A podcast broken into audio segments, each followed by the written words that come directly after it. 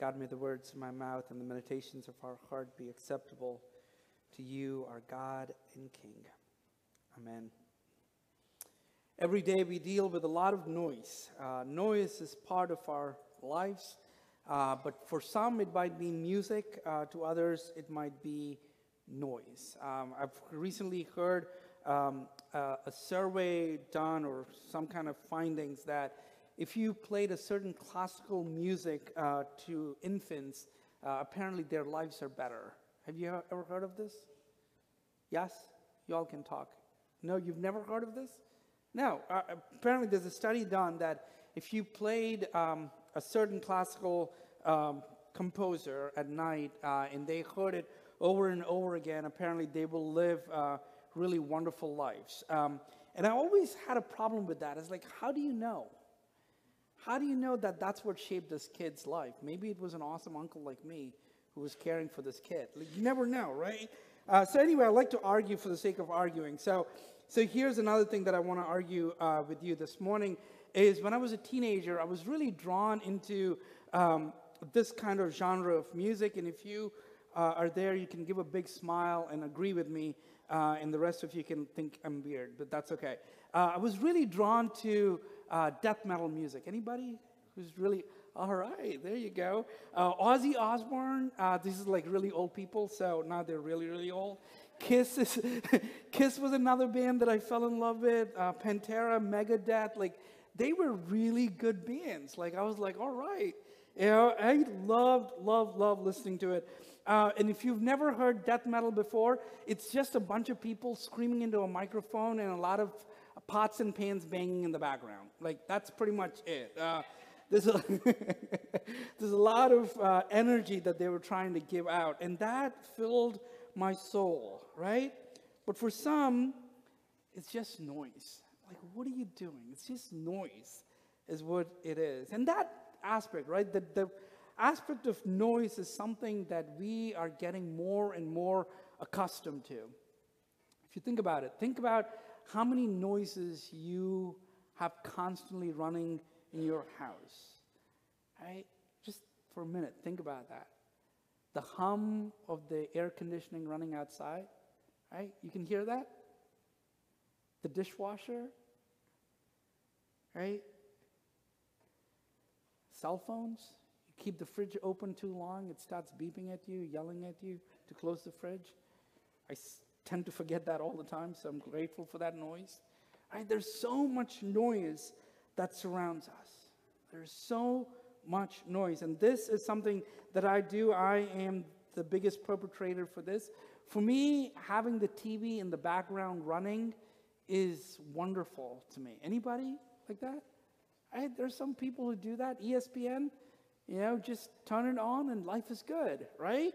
And for some, it's not ESPN, it could be a cooking channel, or for others, it might be a news channel that you follow. It's always turned on in the background, right? We're doing life, we're doing different things, and there's this noise constantly running in the background. And uh, I remember once Kristen saying this to me Can you please turn off the TV? I can't think. Right? It was loud, it was nothing made sense. She said, Can you please turn off the TV? Think about that. Can you please turn off the noise so that I can think? Noise pollution. It's impacting all our lives. Each and every single one of our lives is impacted one way or the other. And I was doing a little bit more research about noise pollution and how it impacts us. And I came across this acronym, it stands, it goes as TTS. It's called Temporary Threshold Shift. I'm going to be using that word a lot. It's called temporary threshold shift. What this means in the world of noise pollution is when there is a big noise that you hear close to your ear, all of a sudden, what it does is you can't hear anything else after that.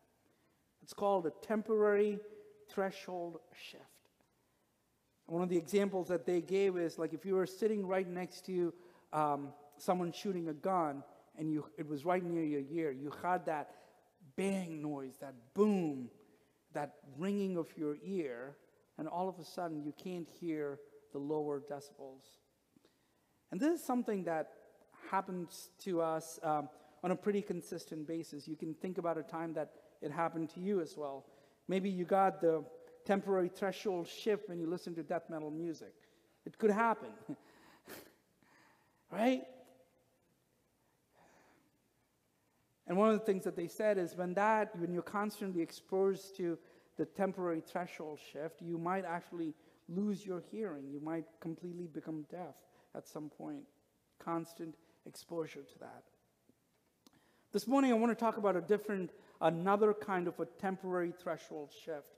This morning, I want to talk about a spiritual temporary threshold shift.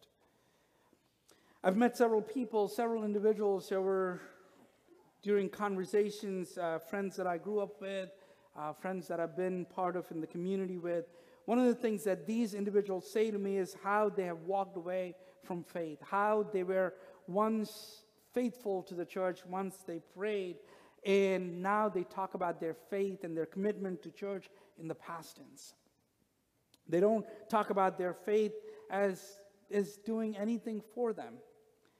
I remember hearing this statement I'm not really sure about this whole God thing, Johnson.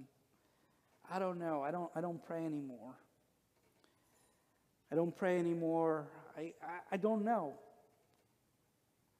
I really think my friends who were saying those things, who were talking about God in the past tense and saying that they walked away from faith, I think they were experiencing a spiritual temporary threshold shift. Something happened in their spiritual journey, an experience that they have lived that caused their faith to, to shatter. And the reason for their spiritual temporary threshold is, uh, is that loud explosion in their spiritual journey, that their spiritual ears are ringing and they cannot hear anything else. And the reason for this is an unanswered prayer. The reason for this sometimes is loss of a loved one. The reason for this is life turns on a dime and the unexpected happened. And you look up and say, Where is God in all this? Where is God in all this? And in that moment, they're experiencing a spiritual temporary shift. And the reason for that is they can't hear the voice of God anymore in that moment. The noise is so loud. The spiritual jolt is so loud that they can't hear God anymore. The spiritual temporary threshold shift is what they have experienced. And one of the things that I want to talk to us this morning is I believe that Elijah, who was called to be a prophet, was ex- uh, experiencing the same thing. He was experiencing a spiritual temporary threshold shift. But before I want to talk about Elijah, I want to talk about the king that was reigning during the time of Elijah. The king's name was called Ahab. And we can kind of get a glimpse of his resume uh, in uh, 1 Kings chapter 16, reading from verse 29. This is what we read. In the 30th year of Asa, the king of Judah, Ahab, this king that I'm talking about, son of Omri, became the king of Israel, and he reigned in Samaria over Israel 22 years. Ahab, son of Omri, did more evil in the eyes of the Lord than any, than any of those before him. He not only considered it trivial to commit the sins of Jeroboam, son of Nebat, and then the author puts this note in a tagline but he was also married to Jezebel. Horrible. He was a horrible king. There was nothing that he did was good. This man, Ahab, this king, was not a good king. He was an evil king. He did much worse things than any other king that lived before him. This guy was the worst. You know, I know this is football season. Eagles played yesterday in their preseason game, right? And a lot of things that you hear is the rankings that you do. You know, Eagles quarterback is ranked this, and Eagles offense is ranked this, or this team's defense is ranked this. It's really hard to cheer for someone who is the worst, right? And here is King Ahab. He is literally the worst. He is the worst ranked king that you could ever imagine. That is who he was. But then it gets worse than that. Not only is he the worst, but he's actually married to a woman named Jezebel. And marrying Jezebel was the worst thing he could ever do beyond all the evil in the world because Jezebel was not a good person either. So that's the kind of king that Elijah was supposed to go and talk to. And I want to tell you a little bit about Elijah. Elijah was a man of God. He, he spoke on behalf of God.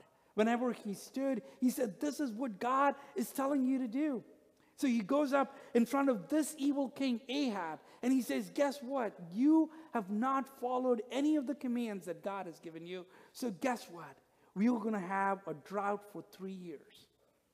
For three years, you're going to have a drought, no rain, and the entire kingdom is going to suffer famine. And during that time of drought, Elijah walks over to a, a remote part and he finds this widow who was collecting some sticks and almost preparing her last meal because she wanted to die because she knew there was drought, there was no way for her to buy food. And Elijah, in that moment, when this widow gives, is generous in her poverty, Elijah decides to make a miracle. And he feeds her and her son for the next several days. It's a miracle that takes place in that Elijah does. Elijah was able to do that. He was able to sustain a family for food in the midst of a drought. It doesn't end there. He does some other amazing things as well. Elijah, this widow's uh, son dies, and Elijah prays and pleads with God, and the son's life is restored. That's who this Elijah is. He is a man of God. He can do miracle after miracle. And then in the chapter right before what was read to us from Pat, in chapter 18, there's a story that Elijah goes and challenges the prophets of Baal. And these were the false prophets. They worshiped an idol. And Elijah goes to them and says, Let's have a battle. Let's figure this out. If your God is the true and living God, or if Yahweh, the God I worship, is the true and living God. And here's the deal this is how we'll find out who's going to win. If your God, Baal, is truly living and is all powerful, we're going to put this cow on this altar and let your God rained fire from heaven and consumed this as a burnt offering. And the prophets of Baal do all kinds of crazy things, and nothing happens. Nothing happens. And Elijah stands there and he prays to the living God so that fire from heaven would come down and would consume this cow that's meant to be sacrificed. And it does, it happens. And Elijah declares that the Yahweh, the living God, the God of Israel, is living and can perform miracles. And he then kills all the prophets of Baal. That's how amazing Elijah is. And yet, Elijah experiences a spiritual temporary threshold shift where he can't hear the voice of God. This is what happens after Elijah does all those miraculous things. This is what we read. And now Ahab, reading from 1 Kings 19, now Ahab told Jezebel everything Elijah had done and how he had killed all the prophets with the sword.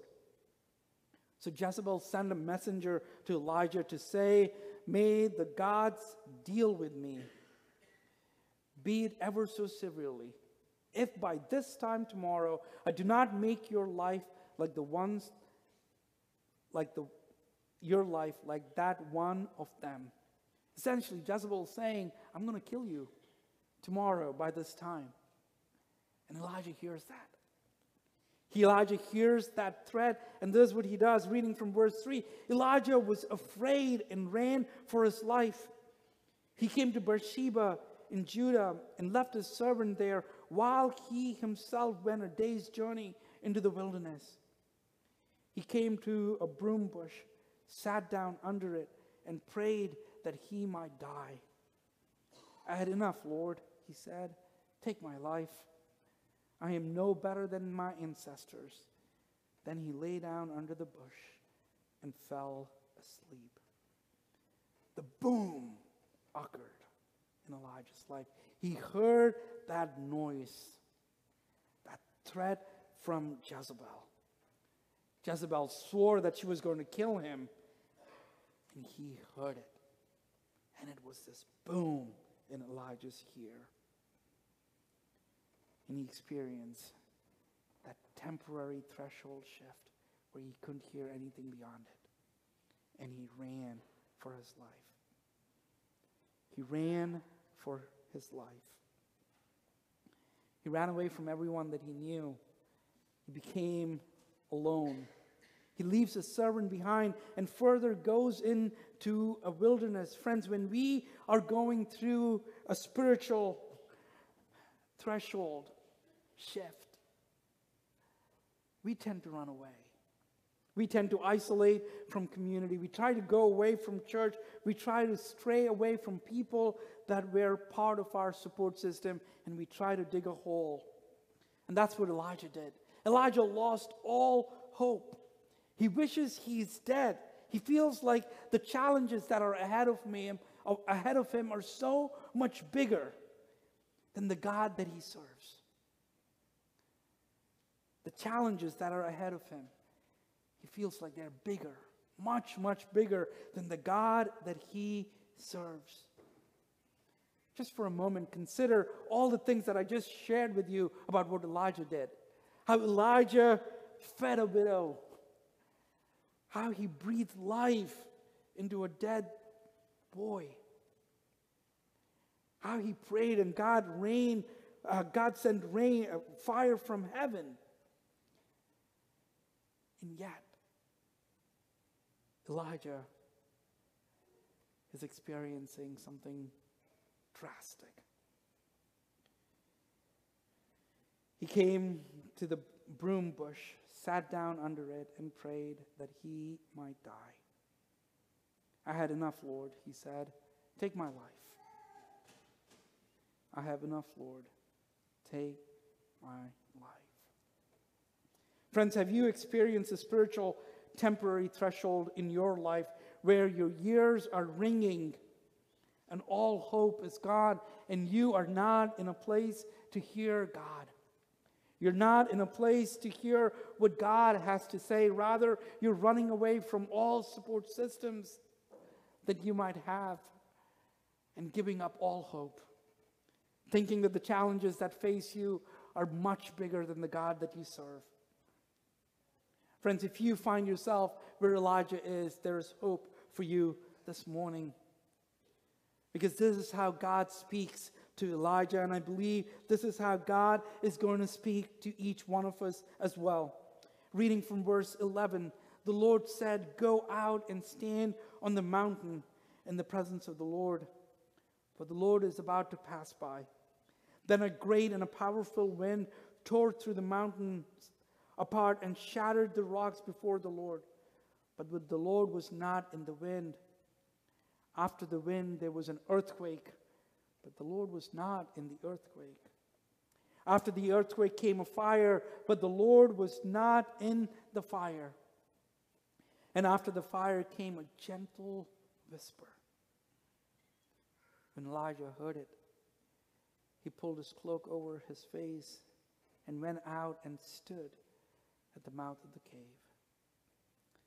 Then the voice said to him, What are you doing here, Elijah? Friends, God speaks in the sheer silence to Elijah. In a whisper, God speaks to him. God doesn't speak to him in the loud earthquake or the thunderstorm or the fire or the wind that blew through, but God speaks to Elijah in the sheer silence, in the stillness. God reaches out to Elijah in a whisper. God speaks to him. Friends, this morning, if you if your spiritual ears are ringing and you feel like you can't hear anything else, I want to remind you of Elijah that God spoke to him in the sheer silence, in the whisper, and said to him, What are you doing here? Friends, maybe we need to stop looking for God in the big things, in the big events, in the thunderstorms, in the fire, in the wind. But maybe God is speaking to each one of us in the stillness. If you are experiencing a difficult time spiritually, it is my prayer that you would hear God speak to you in the stillness, in the quiet. May you hear God say to you, What are you doing here? And may you find comfort knowing that God still speaks to us, even in the midst of loud spiritual explosions that tend to make us not hear anything. God still speak to us in the whisper. Let us pray. God, speak to us. Speak to us in the sheer stillness.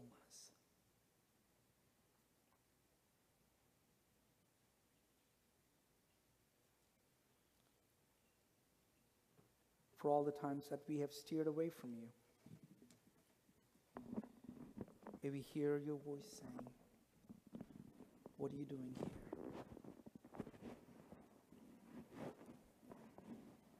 God, speak to us.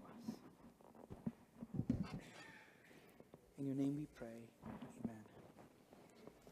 Please stand and join us.